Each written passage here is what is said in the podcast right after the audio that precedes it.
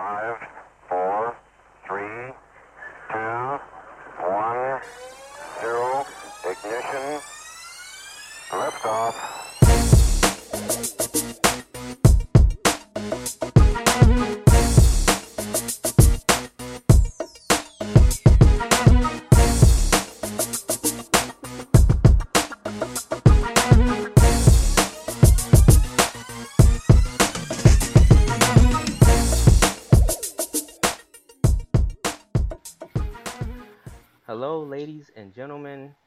boys and girls. Welcome to the first, the first, edi- uh, first edition or first iteration, I don't know, of the Black Techies podcast. Uh, if you are minority, hey, if you're anyone and you like tech, you're in the right place. So, uh, my name is David. I am your host, and I am joined by three other lovely people. Uh, would you guys care to introduce yourselves? Hey, my name's Dominique. I uh, I'm from Vegas originally. I live in Tennessee right now. All right. Um, hello, I'm Tiffany, originally from Georgia, living in the Midwestern city of Detroit and freezing. Have fun with that one. Hey everybody, I'm Shoot. Uh, I was born here in Nashville, raised in Atlanta, Georgia, back in Nashville, practicing sports and entertainment law. Uh, so I'm excited to be a part of this podcast. Sounds good. I, I guess it's my turn. Once again, my name is David. I'm uh, originally from Atlanta, the ATL. Uh, jumped up to Tennessee State, uh, crossed over to North Carolina A&T, and now I'm up here in DC, uh, working for good old Uncle Sam. So, so, but it's it's not my fault that Trump is in office. So please don't blame me. Um, I was gonna I- say I you said just- good old Uncle Sam. I was like, mm.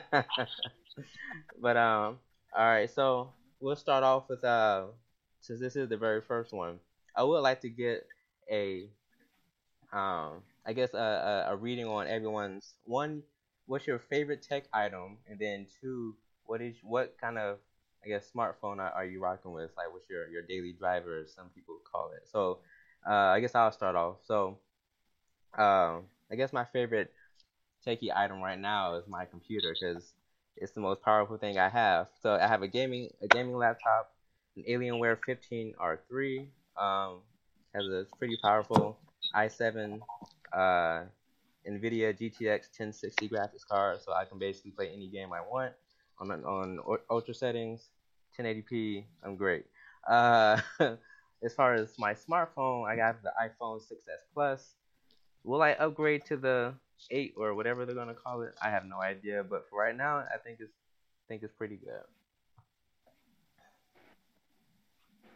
so uh, my favorite tech item, I guess, would be either my PC, which is a CyberPower uh, PC. Uh, it's a mid-level gaming laptop. I only play League of Legends really, so I don't need anything. I don't need a haul. Uh, but uh, probably also my Xbox One because I split time. Um, I carry two phones. I work for a cell phone company, so I carry two phones: uh, Galaxy S7 Edge and the iPhone 7 Plus. So All right. Uh, for me, well, I was gonna try to switch it up, um, because you know I knew we were gonna talk about cell phones, so I was going to say that my favorite tech item is my very low tech laptop that I have. Hey, it's nothing wrong with Um, but uh, due to the technical difficulties before the start of the podcast, I might be changing my mind. But no, really, um, I just bought an HP Stream 11 because I just needed something that was really small to like carry with me because um I'm an aspiring real estate investor and so I needed it to be like on the go or whatever. And I love this little thing. Like it, it doesn't really have much memory, so I just threw in an SD card and all that. But it's just it's so flexible. Like it's surprisingly usable, I guess. So it is my favorite tech device. And um my cell phone is uh, a Pixel. I have a Google Pixel. wow, you're one of the lucky few. Well, I uh my favorite tech item uh this shoot it probably is gonna have to be my iPhone. Um I have an iPhone six plus uh 6S plus, excuse me. And uh the reason why it's probably my favorite tech item is because I'm one of those people that love to jailbreak phones and kind of get into it and, and see what I can customize it to to fit my needs. Um so I keep it with me everywhere I go. I have two of them, um, one for personal and one for business. Uh, so those are my uh, two favorites. All right. Well, um, we might have one more person joining us, uh, but until then, we'll keep like plugging along. Ain't Um, nobody rocking the seven. oh, the Note Seven. Nah, the, ah, no. Uh, the iPhone six. Everybody got a six S? nah, nah. I like I like my uh my headphone jack. Man, I knew you were to say that. Come on, man. well, I mean, I think that's probably the uh, actually that that that this is a good segue into the into the next section. So, uh, I'm pretty sure you all have probably been uh, either following or maybe heard hearsay on the latest rumors that have been circulating around interwebs. Uh, for example, the iPhone 8 or 7S or whatever Apple is planning on calling it. So let's see if I can pull it up. So apparently, um, the new iPhone will be will have an OLED display, edge to edge display. Uh, obviously, a faster A11 processor. It will have a better camera. I think every iPhone has a better camera than the previous one. But this, uh, but this time with the Touch ID sensor is going going to be integrated into the display instead of a separate button or separate home button, which means there will be no home button because it'll all be integrated into the display. There will be true wireless charging, from what I hear, and not not the regular inductive charging that you get with T and PMA. It's actual like you walk into a room, and when you walk into the room, it's just charging, and that's that's that's pretty. I will say that that if that's true, that'll be pretty pretty cool. Let's see. I think the last one that I heard was there there will be three models. One is will would be the high end one, the one with the OLED display, and then the other two would be like the 7S. So you have the regular 4.7 inch, and then the 5.5 inch 7S and 7S Plus. But let, let me let me ask you guys, what do you what do you guys think of it? Do you all are you excited for it, or are you like man, or I mean, their their rumors are always like outlandish, and then it comes out and it's like kind of the same phone as the last one. Uh, but I don't know. I'm not really an iPhone guy. I'm carrying an iPhone, but I'm not really an iPhone guy. Uh, I do like the fact that they're they're they're getting they pitch uh, pick Samsung to pick their to make their next screen, so that's cool. Um, I don't know. I don't know how I feel about it. Three different models. It's gonna cost that big one's gonna cost like a thousand, like eleven hundred dollars. oh so yeah, it'll be good for Apple and their stockholders. anyone else? Well, Any? I like- Uh, no, go ahead. No, no, I'm I'm kind of like Dominique. I'm not an iPhone person, so um, I'm not really excited about it. But um, I mean, the rumors sound kind of amazing, especially the true wireless charging. Like, I just love to see that in action. You know what I'm saying? But um, I was also thrown off by that $1,100 price tag. Like, they really have to step it up if they're going to be charging that much for a phone. Right. I mean, it would truly have to be an actual quote unquote magical phone. Uh, you know, that's Apple's favorite word. It would have to be, you know, really magical for for it to cost that much. I mean, even now, if you get the highest end seven uh, seven plus with taxes, I think that almost runs you over a thousand, or at least Yeah, close to it. Nine dollars and ninety nine cents Oh man, plus tax. right. Plus tax. Hashtag I sell cell phones. Nah. nice plug there. but but uh, we'll we'll see if it if it's a uh, if it's truly worth that that thousand dollars. Uh, let's See- see. what- I remember. Well, we- um, Go ahead. I'm sorry. Go ahead, guys. Oh, I, I was going to say what we know from the statistics is that Apple people uh, spend more money than Android people, and we also know that they'll generally buy anything Apple puts out. So it's not like if they put it's not like if they put out a just a slightly bigger version of the whatever the next phone is, people aren't going to buy it. They're absolutely going to buy it because it's an Apple product. So these AirPods got bought, the Apple Watch got bought. Now, granted, they make good products, but it's gonna get bought. It doesn't really matter. Like we can complain about it. They, people complain about the headphone jacks. I sell 42 Apple no headphone jack phones a day.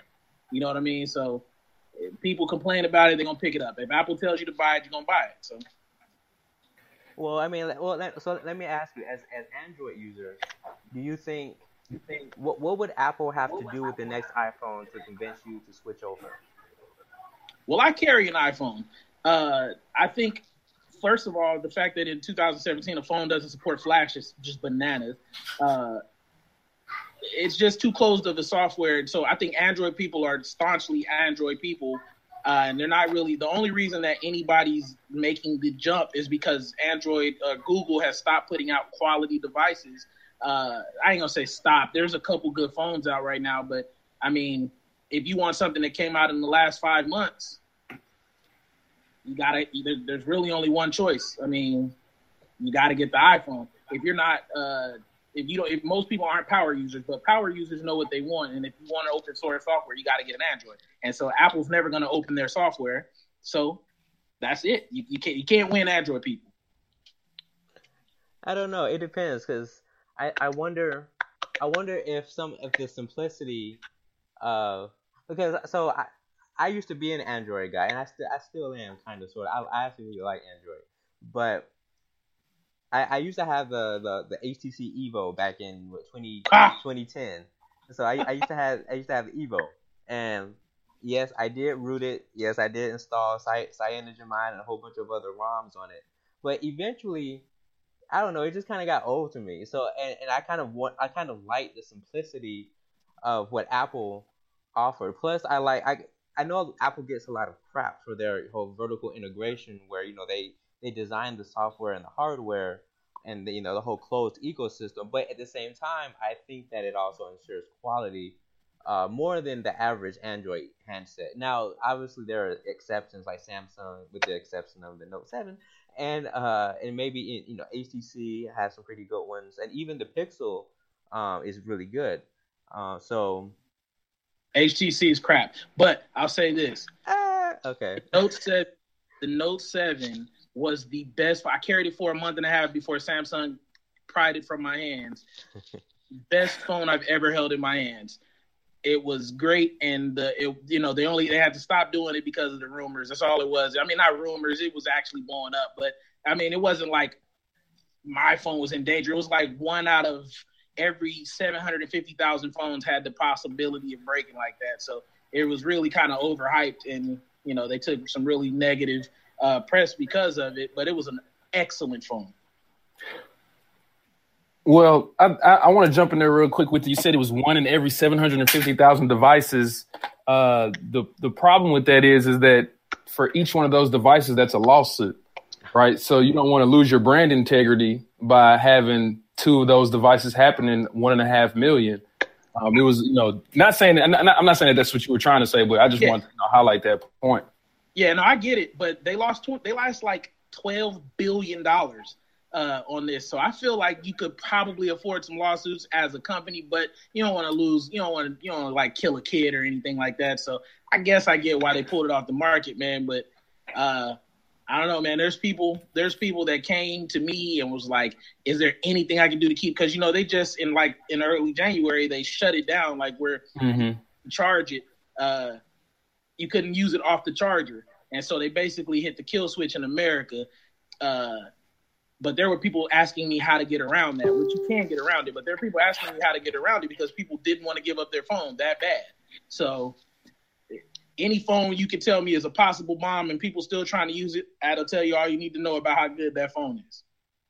Yeah, I mean, I would have to agree with you. Up up until the issues that it had, I've heard almost unanim- unanimously that the Note 7 was pro- probably the best either the best phone or the best Android phone period in, of 2016. So I would have to agree with you, and I know a lot of people who were who are diehard Note fans, and they were just crushed that Samsung had to pull the plug on it. But so all right, so to that point, then, do you think that Samsung's reputation is like harmed because of it, or do you think they'll bounce back? Do you think they'll the customers will trust Samsung again? Oh yeah, they trust them. They trust them. Uh, they I think they lost they lost a good amount of market share because people that would never have been iPhone users uh, just decided to try it because there's really no productive offerings outside of the Galaxy line. Uh, there's really nothing that good. There's nothing that'll just scream, "Hey, take me instead." And I think LG dropped the ball this this cycle, and HTC dropped the ball this cycle because th- th- there was blood in the water, and they could have taken the top Android crown, but they didn't. And you know, if Gal- if the Note Seven people are like still trying to keep their old Note 7, their one that's not working. So that tells you all you need to know about how people feel about it. And if uh, you know, next next next generation, next life cycle, the new galaxies come out, people will buy it and they you know, I think they're gonna trust them. You saw that little video, that apology video. It was pretty funny, but I think people trust them. Right. So I'm gonna even even me. So I, I ended up with the Pixel because I had a Note four beforehand, and I was gonna get the Note seven, but they started blowing up or whatever. So I'm so deeply ingrained in Android that I, I couldn't be one of the ones to go over to iPhone because I don't know, they're just not intuitive to me. Really? Um, You you got no, I know, I know, I know they're set up to be intuitive, but I have no idea how to use those phones. And then, like everything I have is Android. You know what I'm saying? Like I, I I'm really deep into Google. I use Google everything just about. So it's just not it's not convenient, I guess. Um, so I ended up with the Pixel, but I mean Dominique over here talking real bad about about everything else, but I love this phone. Well, the Like- Pixel, the Pixel was a great phone. It is a great phone. The problem is nobody that wants it can get it. Right now, I can't decide I want to get a Pixel and just go get a Pixel. And so it, it's you know there, there's on it's been on back order. You can't get the black Pixel XL to save your life. You just can't get it. And so Google should have made more phones. That this was another like I said, it was blood in the water. Yeah. And so there are a lot of people that aren't as staunchly Android as you are that decide to give Apple a try. And one thing that I know about Apple now, after having used it, because now I don't got an iPad, I got an iPad Pro 13 inch. I'm not gonna ever not have an Apple device just Yeah. because it, once you get on it, you really can't get off it. iMessage is addictive. Uh, like the the whole atmosphere, the whole way that my when my phone rings, my tablet rings, just like stuff like that. It's it's user friendly. The atmosphere is just so like Apple. You can just tell it's Apple, and I'm not saying it's better. I still prefer my Galaxy, but I will say that that uh, uh, go ahead. Go ahead. no, no. I was just saying once you know anybody that would never have even tried it, now they're trying it because of the Note Seven debacle, and now they'll they'll be lost forever because they'll never switch back because of iMessage. Mostly just because of iMessage. To see a blue bubble. Yep. right. I, honestly, that's kind of my. So, to be honest, I, I really want to get a Pixel because I love. I think that the way that Google does AI, artificial intelligence, with the Google Assistant, I think that's the way that phones are going to evolve in the future. And so, and I think right now, at this moment, I think Google does it better than anyone, better than Siri, better than Cortana, so better than whatever Samsung's going to come up with Bixby. Uh, actually, that, that that actually leads into uh, the next rumors about the Galaxy S8. So obviously, in the with the demise of the Note 7, Samsung has to kind of rebound from that with uh, with the with the line. So I'm not sure if they're going to actually re uh, come back with a new Note line, but with the S8, I'm hearing that the screen will be bigger, like between 5.7 and 6.2 inches. That's pretty big. Uh, let's see. So I have it on pretty good authority that that's true. The uh, the base model, the S8, is coming out at the size of the S7 Edge, which is 5.7 inches, and then they're going to have a second release when we don't know what any of things these things are going to be called, but there's going to be a 5.7, and then there's going to be like a 6.3, like the size of the Mega. Um, and so that's what I heard, and I got that. That's on. That's a. I can't give my source, but it's a pretty legitimate source that that's what that's what it's going to be. It's not going to be called the Note though. If they drop a Note, it'll be in August. Yeah, I heard that instead of instead of being the Note, it might be like the S8 Plus or something like that. Mm-hmm. They might bring back the Mega. They might call it a Mega. Uh, I mean, either way, I mean, I think it'll be, I think it'll be pretty inter- interesting how they market this to consumers who might be a little wary of buying another Samsung phone. But based on some of the leaks I've seen, some of the designs I've seen, like I'm looking at it now, that uh, this phone, along with the iPhone, is going to basically be bezel-less, and that- that seems to be the theme of this year. Like e- even the LG rumors of the uh, the G6, that it's going to be basically bezel-less, and there'll be no hardware buttons, at least on the front. And so I, I, I wonder if this new trend of, of bezel-less phones is going to be good or bad. Maybe it'll depend on how how they handle palm rejection, so you won't accidentally press something. I don't know. Yeah, bezel-less and uh, no headphone jack. Oh yeah, that that's the other thing. They, uh, Apple started it. Thanks, Apple. Man, it's 2017, man. Get you some Bluetooth headphones. Yeah, you know, to be honest, to be honest, in my car I actually use Bluetooth, so hey, I guess I guess I could go ahead and, and get the Bluetooth headphones, but it's like, man, now I gotta buy some more. Yeah. But it's you know it's kind Well, of I think I think the bezel is a good look. I do too. The like, I mean, they just the phones look better. Um, and I mean, not having a like a dedicated home button and all of that on the front of the phone, I don't think I don't think people will miss it. Like, there's not one on this Pixel, and coming from the Note, I didn't I don't miss it at all. Uh, and plus you got you get like more screen for maybe a smaller phone or something like that. You can't you can't lose like that. I don't think. I just wish they'd stop doing this edge stuff, man. I, I'm, I'm, I'm over it. I'm over it. I've every I've, I've carry I carry the edge right now. I just never use the edge part. It's just screen you're taking away from me, in my opinion. I'm glad you you said that. That was like one of the questions I had written down. Like, for somebody who has an Edge phone, do you ever use the stuff on the Edge? Like, A is it useful at all? couple functions on the edge, but nothing that now if if it gets wide enough adoption, like if Apple were to put an edge kind of display on their phone and developers would actually use it could be useful. There's a lot of things like if you're on uh, if you're taking a picture and you could like swipe over from the left and then like Instagram filters will pop up or something like that. You know, something where you could Mm. filter the you know, there's a lot of things you could do. But you just can't do none of that right now. All it is is just like instead of going to your calendar, you can have calendar in your Edge apps so that you don't have to look through your app tray for it. Mhm. You can do, you know, but like it's it's nothing that it's like saving you one step, which kind of doesn't really save you a step anyway because it's the same number of button presses. But, eh, you know, I, it- it's pretty. It's a pretty phone. Gotcha. Yeah, I mean, I I I played with the with the Edge in Best Buy, and I mean, I don't know. I thought it was pretty pretty interesting how you know the little side actions or side widgets or whatever that you can have access to. I think that could be potentially pretty useful for like one-handed usage, especially because even with even with the the, the reachability feature on the iPhone 6s Plus, I mean, it's still kind of a pain somewhat to use a large phone because my hands aren't exactly the largest.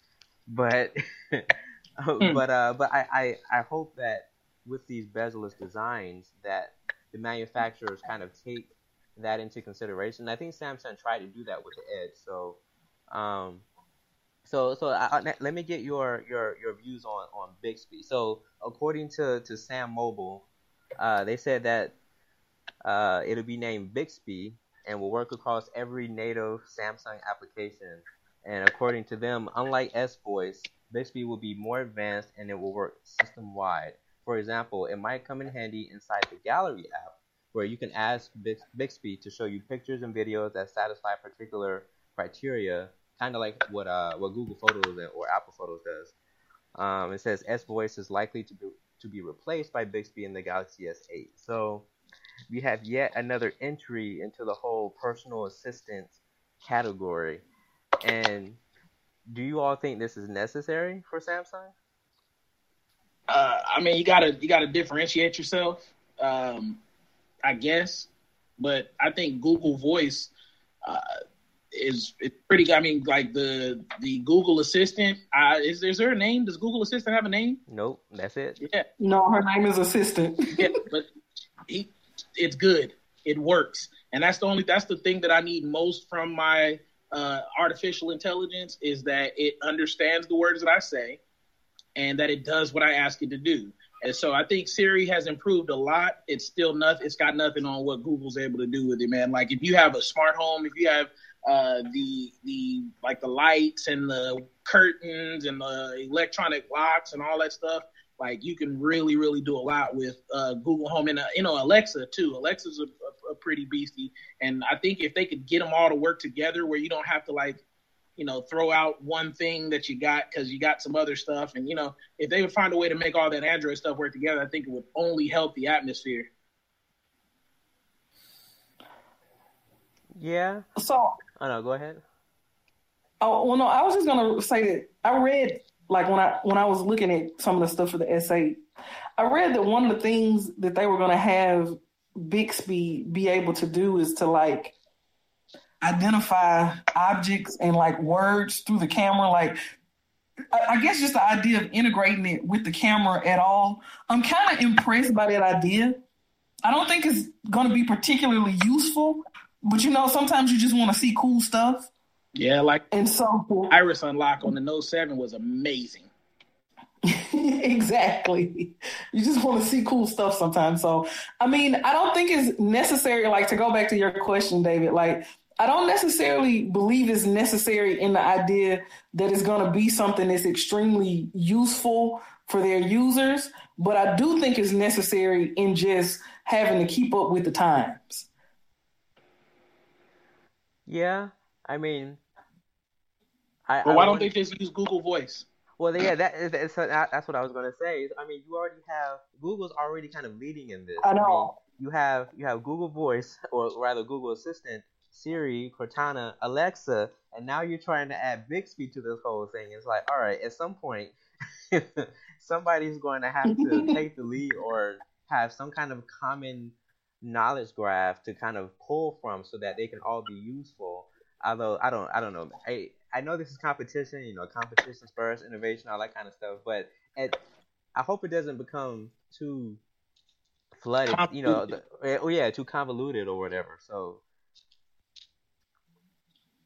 Yeah, I think it's That's necessary.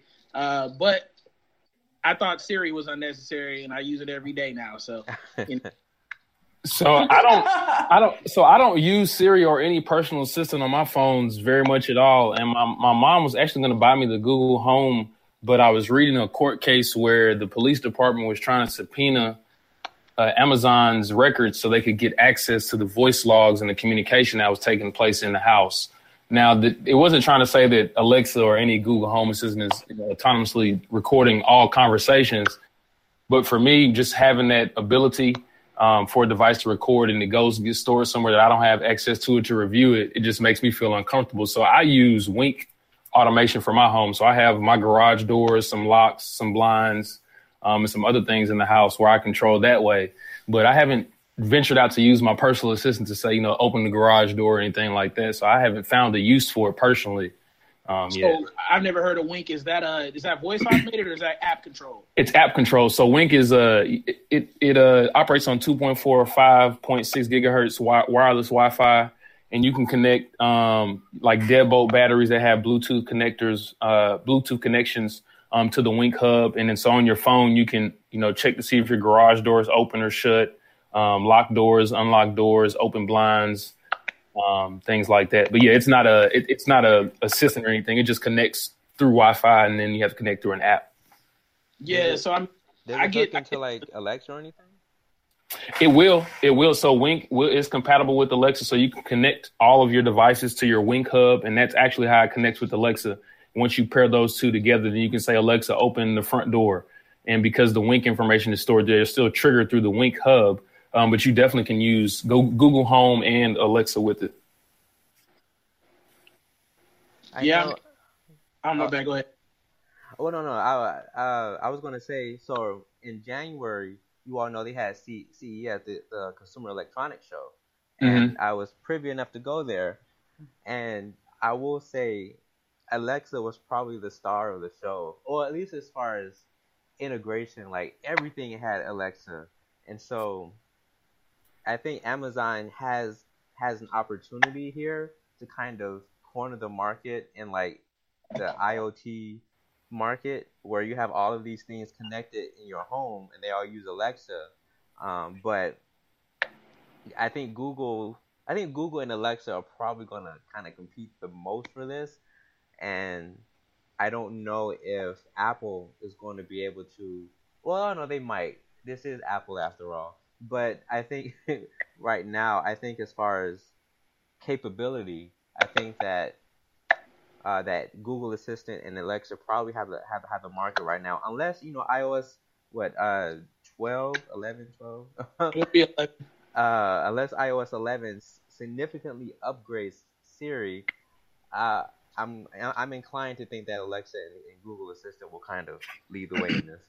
Well, yeah, and like those dudes on The Verge said, uh, they were talking about that how uh, like Alexa, the Amazon people, they're they're like giving up. They're they're they're open with it. Like if you want to put Alexa on a toilet paper dispenser, we'll do it. Just here, here you go. And Google is being very very uh, closed off about their assistant and the software, so they're not, uh, you know. Like if you're gonna design a GPS and you wanted to make it work with a voice assistant, right now your best bet is to do that with Alexa because there'd be they, it would be easier to work with those guys than it would be to work with, you know, Google. Right.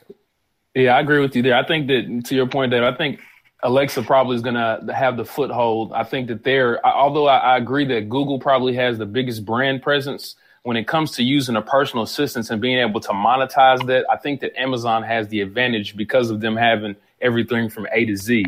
Um, and that's where I think that they have the advantage on Google because I don't shop. If I Google search something to shop it, I'm generally going to go to Amazon. I'm not going to buy anything from the Google store. And so I think that's what's going to help push and drive uh, Amazon's control over that domain in the market. All right. Well, let's see. Our our last rumor of the day is LG. I kind of alluded to it. Uh, so the G6 actually, they've kind of already leaked it. I mean, we already have a picture of what the, at least what the what the top half of the phone is going to be like, and it kind of continues the whole bezel-less design. Although it's not necessarily edge to edge from what I can see, but it is it is mainly screen where the top and bottom bezels are pretty pretty thin. Um, but I don't know. It, it looks pretty nice, honestly. I will say it looks really good, and I'm almost looking huh. It's a good looking phone. Yeah, I'm almost tempted to, to, to, to consider it, but you know those updates. But um, but uh, let, let's see. Uh, as far as specs, it'll have obviously the the, the latest uh, Snapdragon, which will probably be the 835, maybe. Uh, I'm I sure. think. I, well, I'm reading A21, but Yeah, it might, it might be 821. Uh, actually, yeah. Uh, according to the Verge, the first device to use the new Snapdragon 835 will be the Galaxy S8, or at least here in America, because we know that Samsung likes using the the Exynos process overseas. yeah, they use Exynos overseas. Yeah, and I still never figured out why they why they why they do that. I don't know. I don't know if that's a an, an American thing where the where the FCC says- FCC. Yeah, oh. yeah, Well, the. FCC and uh, the the ease of being able to put it in there. It has something to do with that. I haven't done enough research to speak to it, but uh, the the G6. I mean, it looks good, right? It looks good on the outside, but it's still going to have LG software on the inside, and so there. Well, I mean, I mean, Samsung has their own software on top, but that hasn't stopped people from using it. So somebody like TouchWiz it. is amazing. TouchWiz is amazing. I think that's a debate for another time. But but uh, but let's let, let me let me see. Um, it'll come with at least 64 gigs of space. Uh, let's see. It'll probably retain the micro SD slot, so you can at least upgrade the storage yourself. Unfortunately, I'm hearing that it won't have a removable battery. So, you know, the number of phones that have a battery that you can replace is getting smaller by the by, by the year. So, is that is that a deal breaker for some of you, like not being able to switch out your battery? I, no, not for me. I've I've had an iPhone since the first iPhone and no other phone since then. So I've never been able to change out my battery for at least the past seven or eight years. Yeah, uh, just get insurance on your phone. Like if your if your battery breaks, get another. Just get another one. Like not yeah. that big a deal. Yeah, I think most people, I mean, have some kind of some kind of device protection that they get from the carrier or even maybe from Apple or whatever. So if it breaks or your battery just goes bad, you just trade it in and get a new one. And most carriers are working on like a yearly upgrade cycle anyway. Right. And so if you're upgrading every year anyway, you're covered under the manufacturer's warranty for a year. So, mm-hmm. uh, you know, just just ride out. Like uh, the battery, taking out your battery. I never like I, I thought about that. I was really like non-removable batteries because I had been so Android my whole life uh, well, not my whole life because clearly phones ain't been out that long, but like it, it's it's a thing. Like when I, I was looking at getting a new phone and I was like, I don't want to not be able to take my, my battery. And I, I thought I haven't even taken my case off my phone since I got it. In a like it's been a year and a half since I've taken the case off the phone, much less the battery. So why do I really need to take my battery out? You know what I mean? True. Yeah. So I mean, I guess it's it's probably a non-starter for most people uh, techies and non-techies alike. I think it seems like most people don't really care about that. So since they're probably gonna replace their phone next year anyway. So let's see. Now I will say when I, I, I am a fan of LG's like the V20, the V10, and the V20 that came out. I'm a, I'm a big fan of those, and and I wish a lot of I wish other manufacturers took ideas from the V20 and the V10 like that like that took the the second screen at the top. I think that's pretty yeah. useful. Yeah, it is. It's nice. But uh, let's see. Uh, so apparently, so the V10 and the V20 series, they, they seem to be LG's attempt to kind of uh, just uh, compete with the Note. Well, yeah, that well that and kind of put all of the, the highest end features in it. So so the the G6 for example is going to have a, a quad DAC audio system. DAC is for for the listeners out there who are savvy in audio like me. DAC is a digital to audio converter. So basically, that kind of determines the quality of the sound coming out of your out of your device. As far as I can understand, if anyone's out there that's more savvy than me, please let me know. But yeah, it, it just converts a digital to an analog signal so that your uh, driver, you know, your whatever driver you're using, uh, can play music for you. Because, uh, but the the quad DAC or it's, it's like a 32 bit right. quad DAC um, which is like the first time that this is ever going to be used in a phone. Uh, the V20 was the first one, and then they're going to keep it, of course, in their new one. Um, and it, it, it, if you're an audiophile, it definitely makes a difference, and it could be enough to swing you to the phone entirely. That and their uh, wide angle, you know, double camera thing. It's it's it's not the worst. It's not the worst phone ever. well, I mean, I I've seen a few reviews, uh, particularly one by uh, a company called Pocketnow, and they like they gushed over the the quad DAC and the V20. They love that thing. So mm-hmm. uh, and they they seem to be pretty pretty knowledgeable as far as audio. So I kind of trust them with that. But let's see, it'll be have a bigger battery, likely over 3,200 milliamp hours. It won't be removable, obviously. Uh, it'll be waterproof. That seems to be a new thing now. A lot of phones are coming out now that are waterproof. Uh, wireless charging. And I don't think it's it'll be the true wireless charging like the new iPhone. I think it'll be the regular Qi wireless charging, and of course it'll have the Android Nougat on it. Um, Type C connector, no headphone jack. Yeah, that's the thing. That's another thing this year is no headphone jack. And although the Type C, I'm glad that is proliferating around the uh, and uh, as far as Android anyway, because because I think that well, no, Type C is the is the future. It, it's an FCC mandate. Like everything has to be that by 2018. So that's why companies are doing it. But just to you know, because Apple pays a fine for every every device sold because they don't have the type uh, the Type A connector now, and then they won't change to Type C because they got to be special because they're Apple and they're they're, they're they pay a fine to the FCC. But we all To- know the reason why they why they've kept the lightning port, right? We all know like because they want those they want that uh that fee that uh that uh accessories manufacturers have to have to pay in order to have their their accessory approved by Apple, and so they get those they get those fees. So in order in order to make well technically you can make an accessory that uses the lightning port. You don't have to get approved by Apple, but you know, if you see that made for iPhone symbol, it, it gives a little bit more credence to your device. But Yeah.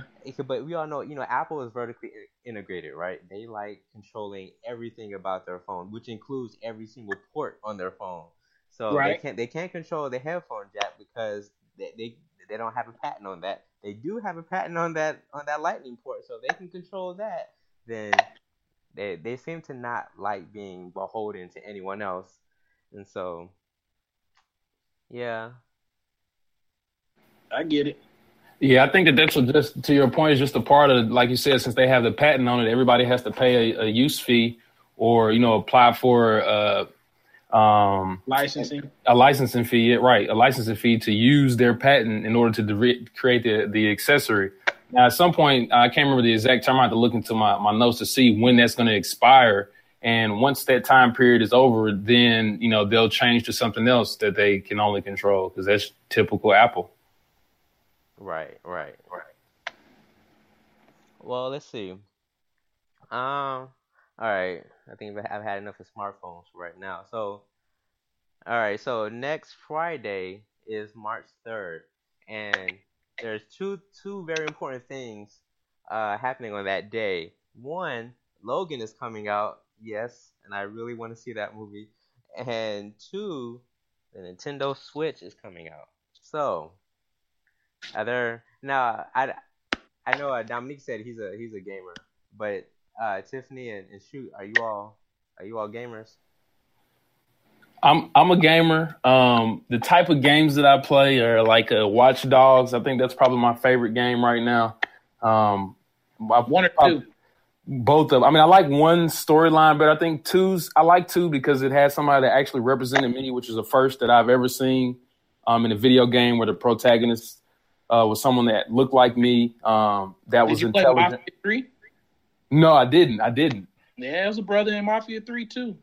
See, I'm gonna have to get that then. Yeah, See? yeah. So, so that's why I was. Uh, but yeah, I've. Uh, so I used to have Xbox and uh, X, Xbox and PS3. Um, someone stole my PlayStation, so I haven't bought another one since then. But I've got the new Xbox One. Um, but yeah, I play games pretty pretty much. I'm not a computer gamer yet. I haven't evolved to that level yet. My wife, I have a studio with music equipment, so that's kind of what I get to invest in. So. Well, I mean, uh, are you all? Do you all plan on looking at the Switch as a as a possible secondary console, or or even, or are you just gonna stick with whatever your main gaming source is? I almost pre-ordered mine. I almost pre-ordered it, but then I did a little digging. Man, they don't have Netflix or a browser. Wow. Like that's the it's a ta- it's a ta- it's basically a tablet console, and the thing that you would want to like, I'm not gonna carry my 13 inch iPad and this Nintendo thing unless you know what I mean. It there was a reason for me to keep my iPad at home because I do like Nintendo games. But number one, their backlog, their back catalog isn't going to be available at launch. They don't have a big launch lineup.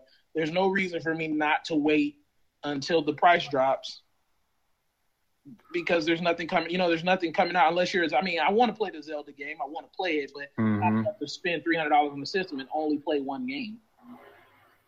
Yeah, I- I'm planning on I'm planning on waiting until somebody buys it, plays it for a while, and takes it back to GameStop so I can get it at a discounted rate. That's that's the smart thing to do. I mean, I, I kind of feel what you're saying because when it, when they first announced it, I was like, man, that sounds really cool. Because because when they did the opening, like the first trailer for it, and they showed Mhm. playing Mario Kart, playing Zelda, playing Skyrim. I don't even play Skyrim, but if I being able to play it, just being able to play a game like that on the go is very appealing. Now, I don't I don't travel like that, so I don't know if I'd really get that much use out of out of taking it on the go. But I do have a daughter, and if she was able to take you know her games on the go like that, I think that might be pretty, uh, pretty important. But like you said, there's some key things not not really there. Um, first of all, their online service. Trash. I don't know why Nintendo keeps doing it.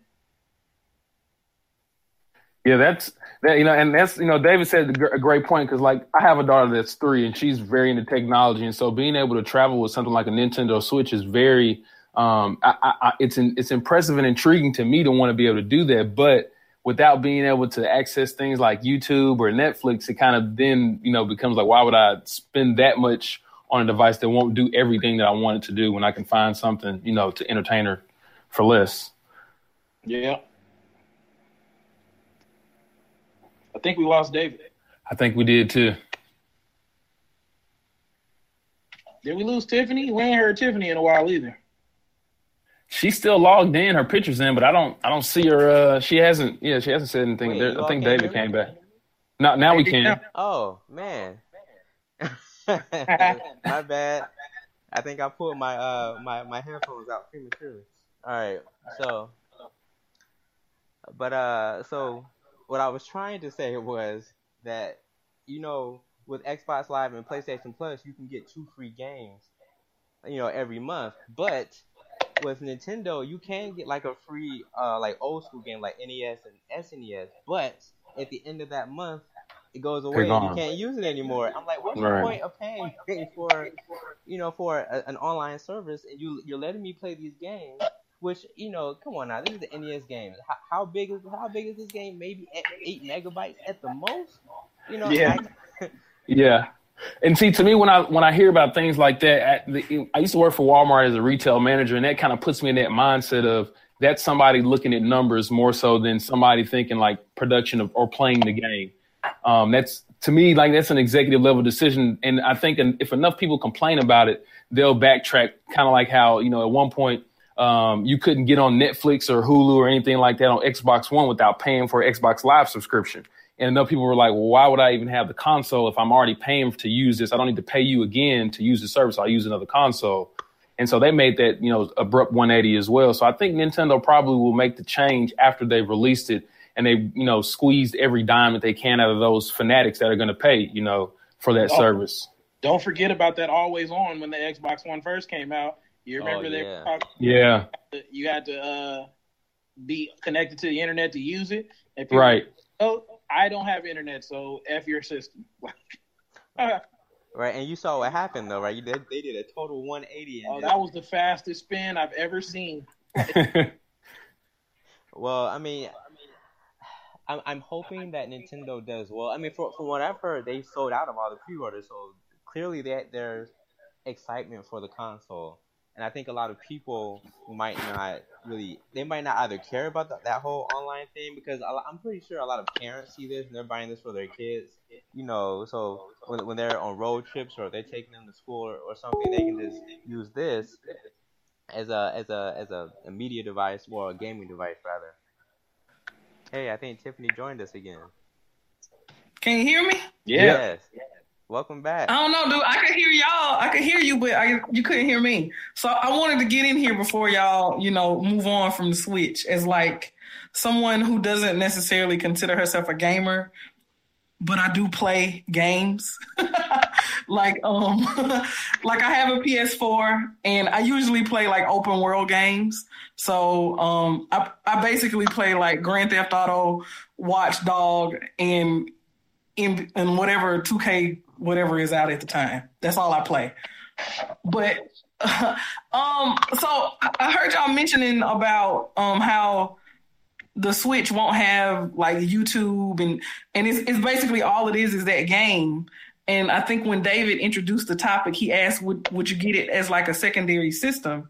So my answer would be yes. I think it's pretty cool, like the whole idea of being able to connect several of them on the same Wi-Fi and all of that.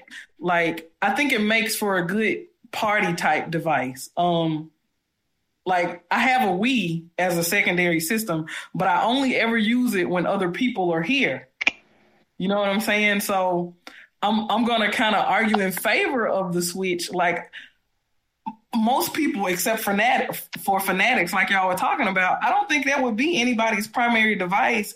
So it wouldn't really make that much of a difference. At least not to me, whether or not you could get Hulu and, and YouTube and Netflix and all of that on there. Yeah, that's Well, yeah, but I'm sorry. Go ahead. Well, I think you might actually be saying the same thing I am. Well, maybe. So I was going to say that.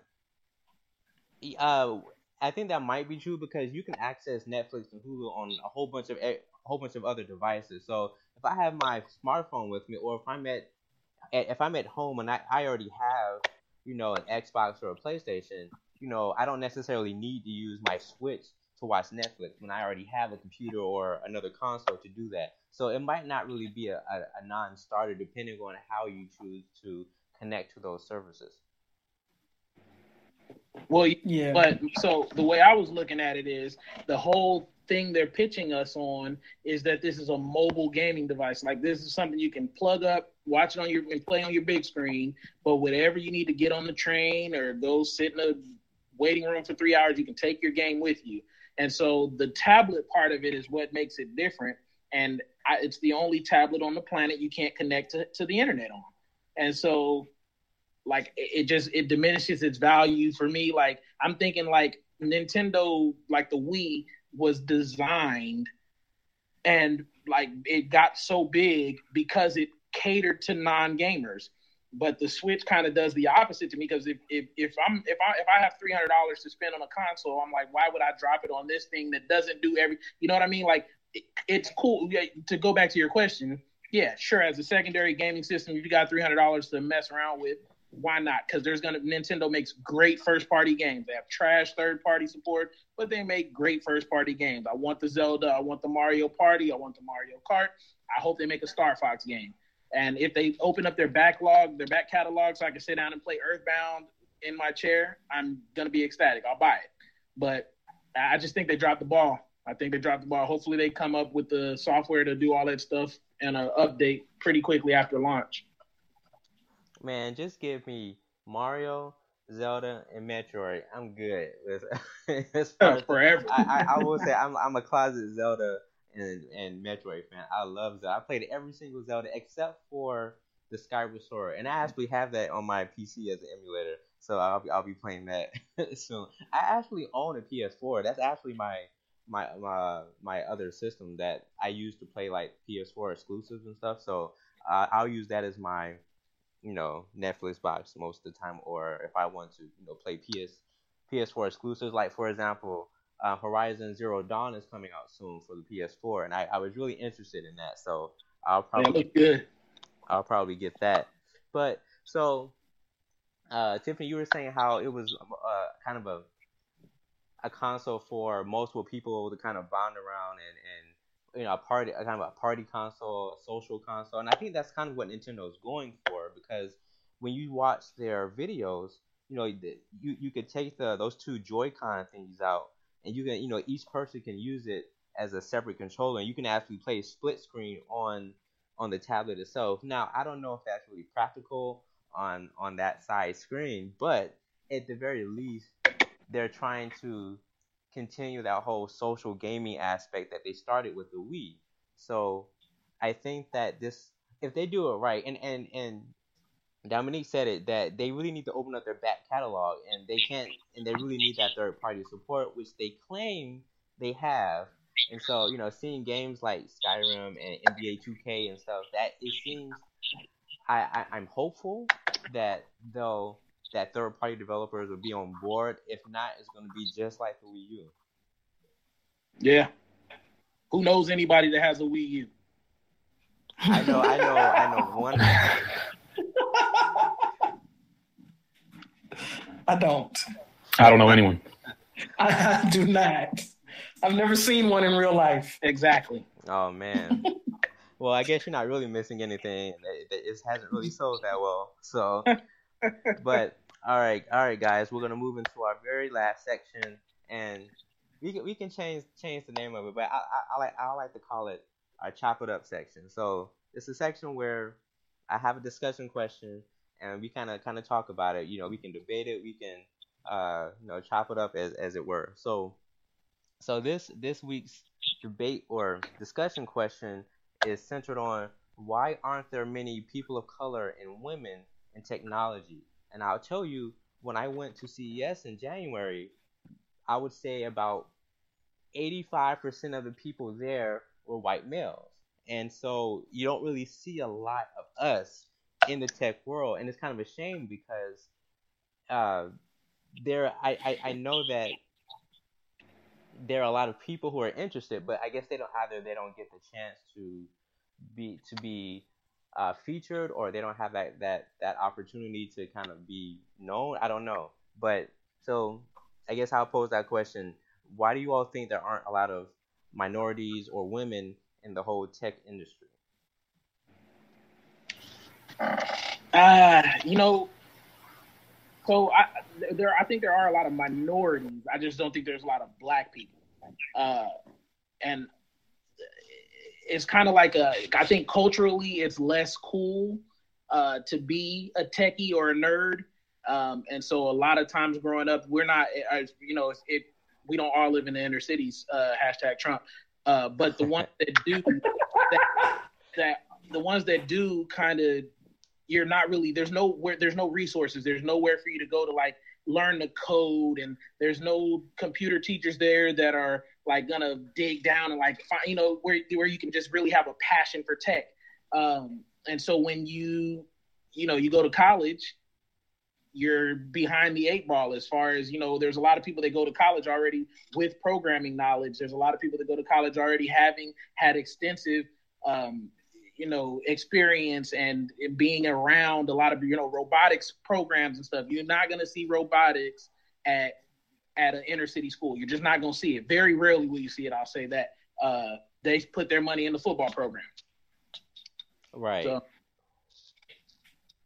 yeah, to um to kind of piggyback off of what Dominique was saying, like uh I don't think we know to aspire to these fields per se. Like um I wasn't the, the only reason that I'm an engineer is because I had a teacher kind of pull me to the side and um tell me that I should te- check out a drafting class and or you know like technical drawings or whatever. And so that kind of started me down the path. But up until that point, I aspired to be a doctor, which you know in hindsight that probably would have never worked for me because I'm squeamish.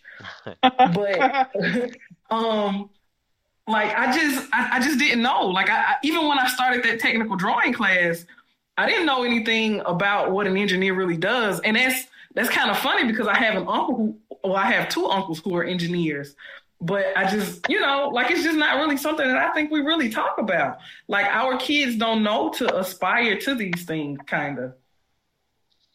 Yeah, I think that that that whole push to go to get into the sciences or to the STEM field period is kind of lacking in our community, and I and I wish there were more examples we could point to. Like I pointed to uh, Marques Brownlee on YouTube as, as one of those black tech tech tubers, as they they say sometimes. But he's someone who's done very well. He's probably one of one of the most well known or well known YouTubers as far as reviewing tech, and he's black. So uh, I, I I try to point to him and others as to hey, you know, if you're it's it's okay to be interested in technology. It's okay to be a techie. It's okay to be a nerd uh, it's okay to be interested in computer programming because in the in the end, our world is only going to get better if we allow people to pursue those kind of things that they're interested in and not you know shun them away as far as uh, because uh, because of some cultural pariah or something. So, uh, I mean, is there anything? I mean, you all, you know, what can we do to kind of improve interest in in the STEM fields and computer sciences and technology and all that kind of stuff. I mean, is there anything we can do as a community? Is there anything the government can do? Like, what do you what do you all think? So I I didn't. So for me, I have uh, I'm the oldest of five, so I have three younger sisters, um, and one of them is in college, and one of them is uh, an eighth grader, I think, or seventh grade, something like that. But uh, I talk to them a lot about STEM technology the, the that field uh, science, technology, engineering and mathematics. Um, for one, our father is a mechanical engineer that went to Georgia Tech, went to MIT, went to Tennessee State. Um, and so we were exposed at a younger age than most to, you know, science and engineering by going to the NSBE conferences. Um, but one, NSBE. Yeah, shout out NSBE. Um, one thing that I know that you know I always uh, talk to my sisters about is, is, is teaching them the end game, right? So I remember as a freshman at Tennessee State when we were in our orientation class, uh, the uh, moderator said something about seeing the end first. And sometimes because you haven't been exposed to what you can do with having a degree in a STEM field or working in a STEM field, you don't really know how to prepare for that until it's too late. So for me, when I have clients that you know ask me different IT questions or security related questions, I have to do research and learn you know how to code or learn how to read uh, you know Python, for example, a programming language to be able to figure out what's the legal ramifications. Um, and so, had I known those things younger while I was still in undergrad, I would have taken more classes. Um, and, and I guess that kind of goes back to your point about exposure where um, I think Dominique was saying that you know people are going to invest their money into the sports as opposed to you know science classes or a lab or anything like that. Um, and so those are the things that we have to. I think we have to do as a community is give that opportunity for exposure, whether it's creating a lab or somewhere where um, someone can can go and participate, or giving a scholarship to some students that are interested in the field to give them an opportunity to go to an event that they may not otherwise be able to afford or know about. Um, so those are some things that I think we should do. Yeah, and uh, to jump off that real quick, like you asked, what could the government do something? Absolutely. Uh, this government won't do it, but what needs to be done is more resources given, more equitable uh, resources, because the um, you know predominantly white schools have football programs that are well funded and also have money for band and band and uh, robotics programs and uh, you know little tech little tech clubs and chess clubs and all that stuff. Uh, but when you go to the inner city schools, uh, they're they're noticeably less funded. Well, you know, less. It just it feels different. The aura is not the same. And so, what could be done is, first of all, I think we need to hold our local uh, government accountable uh, local authorities accountable, your school board, uh, the heads of school board and stuff like that. Uh, they need to have those kinds of initiatives. Those kind of things need to be exposed to children at, at, as early as humanly possible. Those things need to be known. It needs to be known that the the only way to success in this country is not dribbling a ball and rapping and uh, it's there's not enough things out here to let us to let our kids know that, and we can't only count on parents because obviously all of our parents uh, aren't created equal. You know what I mean? So.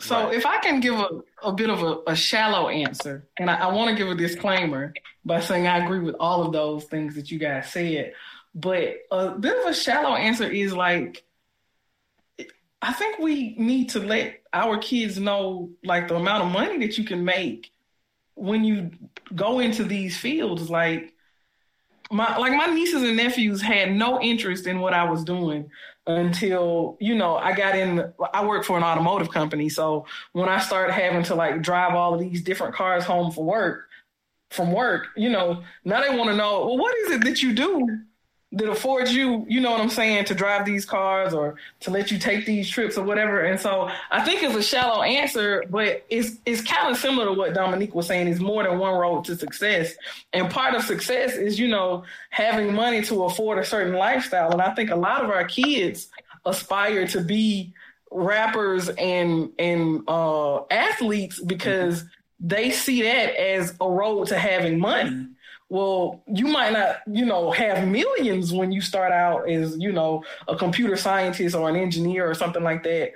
But I mean, you come out of college making more than most with just a bachelor's degree. Mm-hmm. And so I, I think, you know, people need to understand that that's something that's possible. Yeah, it's just like Shute was just saying, uh, see the end before you even start. You know, see, we need to see more examples of, of black, because there's not a lot of famous engineers, period.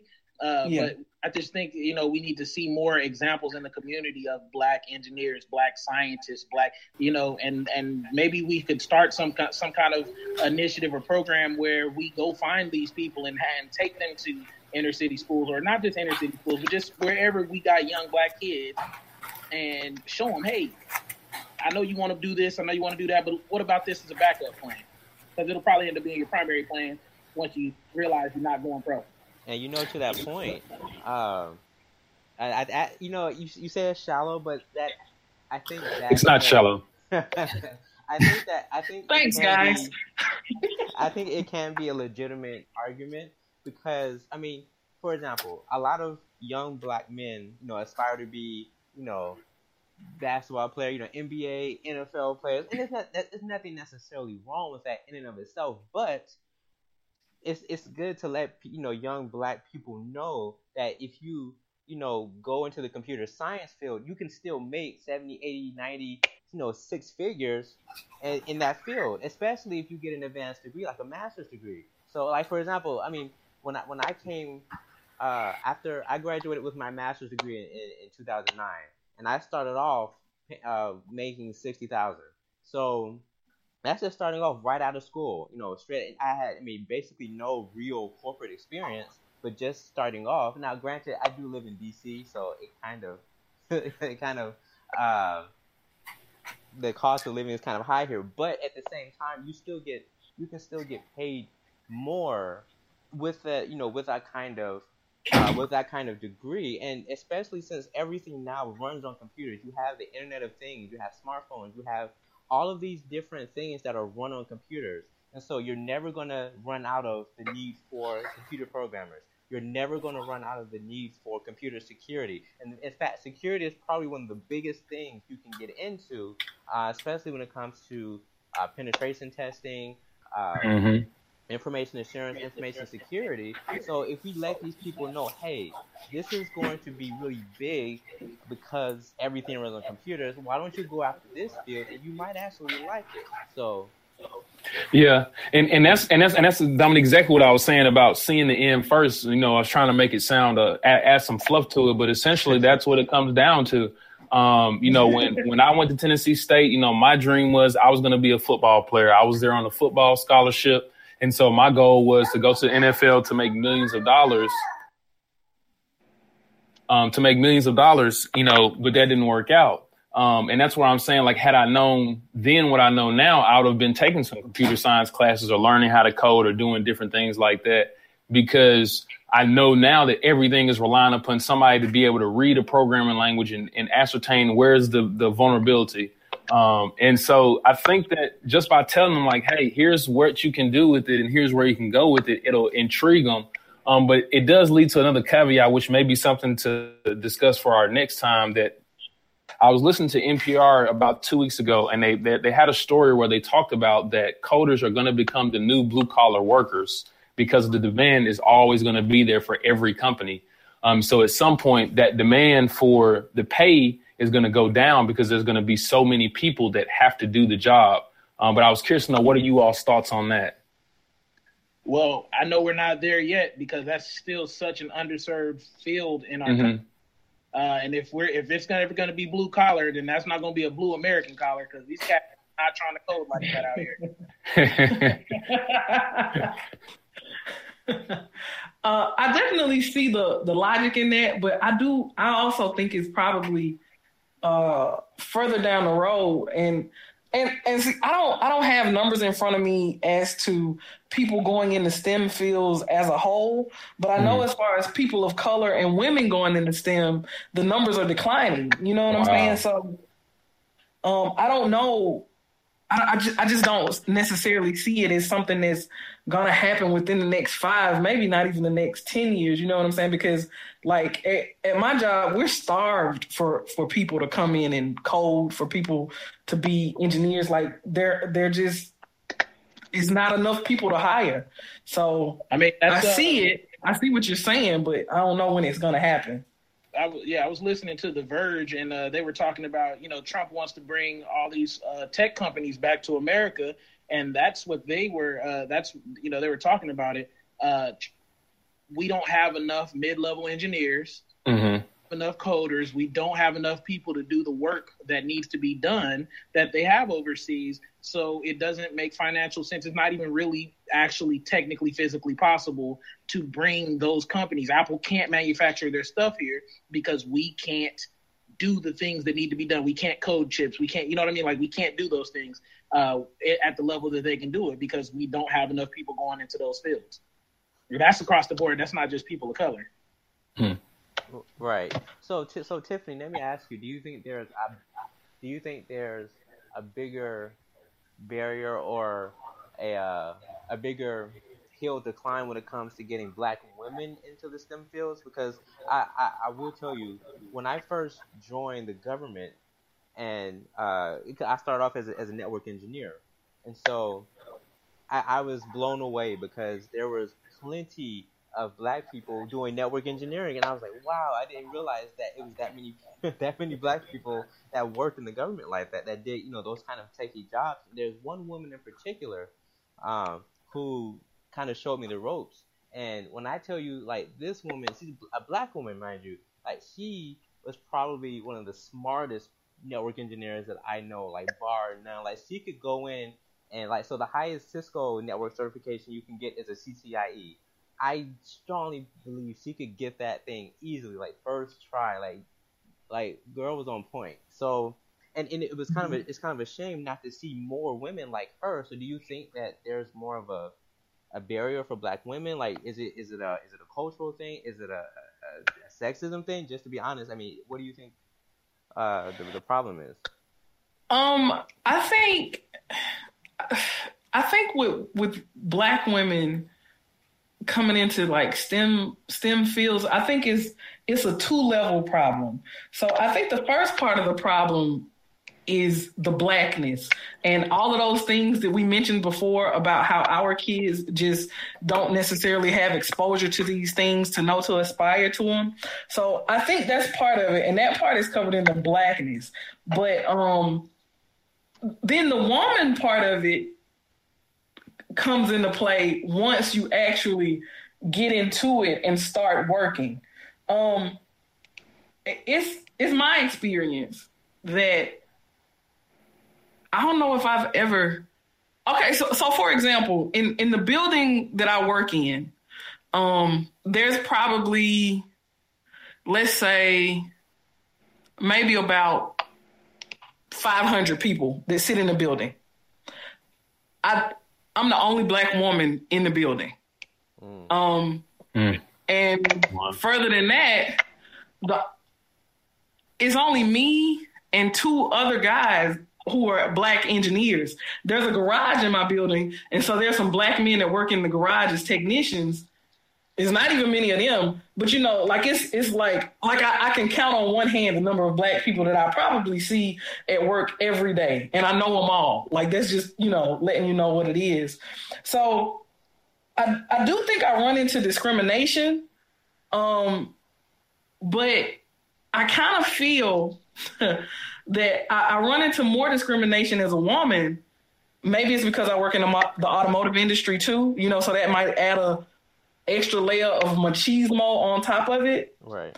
But um, I run into discrimination there where even though it's a data driven field, and I might be able to get data to back up the opinion that I've been getting trying like trying to get people to listen to. Um, like it's a data driven field, so sometimes the data back up backing up what I'm saying is enough for some of these guys, but on the other hand, it's not enough just because I'm a woman and I, I don't know what I'm talking about. So so you run into that. Like that's the part of it at work that I think is frustrating to some of us. And so, you know, it leads to, I don't know, like kind of fatigue and maybe people just aren't as encouraged to keep on in the field or either to encourage others to get in the field. But on the flip side, as a woman, I also think part of the problem is that a lot of times we want to do stuff that we feel is um like like like an existential type thing. Like we want to help people and we want to, you know what I'm saying? And sometimes it's hard to to uh, negotiate your moral or personal passions uh, or reconcile it with like having a technical type job. You know what I'm saying?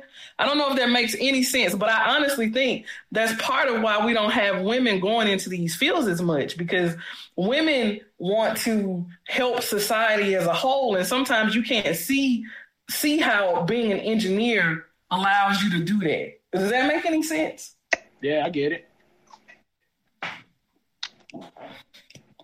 So I don't know. I think we just got to figure out ways to to tell people how to how to do these things, how to reconcile STEM with whatever your personal aspirations are as a woman or whatever. Right. Mhm. And, and I wonder if that. I wonder if the. I mean, that, that, that's a good point that you made because I, I know that a lot of women go into college and they usually major in more liberal arts fields or nursing or something like that. And for, some reason, they never think to pick something more technical.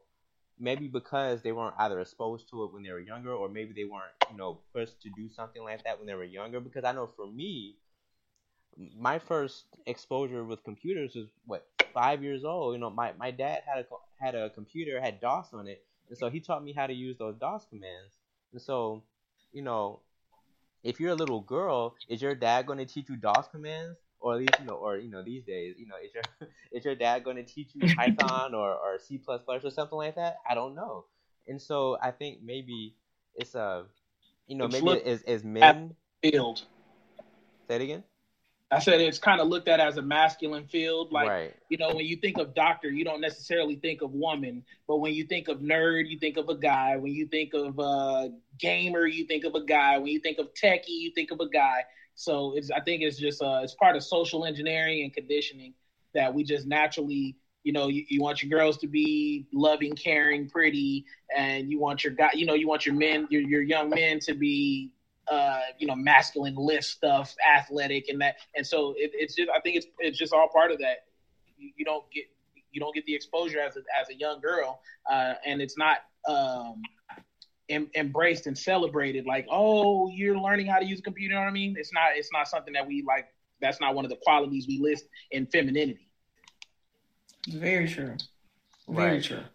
So I so I guess the the one of the primary solutions to this would be that you know we need to encourage you know young people at well yeah encourage people at a young age girls and black and you know black boys black you know black boys and black girls that you know it's okay to be a techie you know if you're interested in computers do it you know you know don't let anyone tell you that just because you're a girl or just because you're black that you know that you don't belong in the field is actually quite the opposite we need everyone in the field. As you said, you know, there there are shortages. We need plenty of people to be programmers and and infosec guys. But if we keep if we keep this whole cultural notion that is, you know, if you're a nerd, that's bad or whatever, then it's only gonna it's, you know, it's only gonna perpetuate the cycle of non of black people not being in the STEM fields.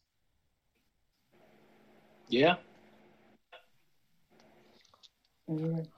All right. Well, I guess we have come to the end of our episode one of this podcast. I'd like to thank you all for being here. Uh, let's see.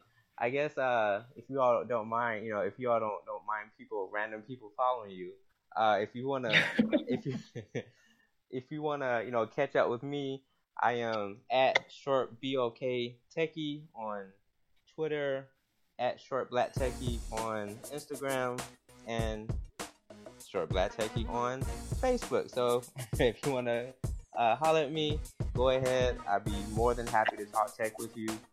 Uh, any, any anyone else care to put their information out there on the interweb? Yeah, my uh my Instagram is under uh, is d blake d underscore blake. That's d underscore blake, and then my Twitter handle is i underscore slang underscore phones. So I like that.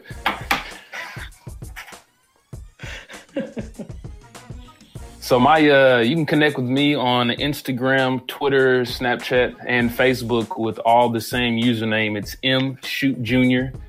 That's uh, M and S is in Sam, H is in hotel, U is in umbrella, T is in Tom, E is in echo, J R. So at M Shute Junior.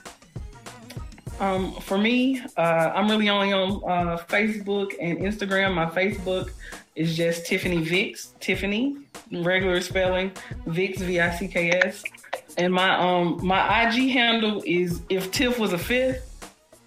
Um, so it's IF underscore T I F F underscore W A S underscore number five T H. If Tiff was a fifth. All right, then. Well, to all the listeners out there, if you are interested in reading some of the articles uh, that we write, uh, feel free to go to uh, shortblacktechie.com. That may change in the future, but for right now, shortblacktechie.com. I've written a few articles on a variety of issues such as Apple and the FBI. I've done a few movie reviews. Um, so go ahead and check that out. And that's also where all the podcasts will also be uh, in addition to iTunes and Google Play. So, you know, if, if, you're an Apple Apple person or a Google person, go ahead and subscribe, uh, write some reviews. That way, more people will hear about us and we can grow. Until then, thanks for listening. I just want to say something real quick before we go. Go ahead. Uh, the good thing that we can all just hold on to is that by the time anybody hears this, there's a chance that he won't be our president.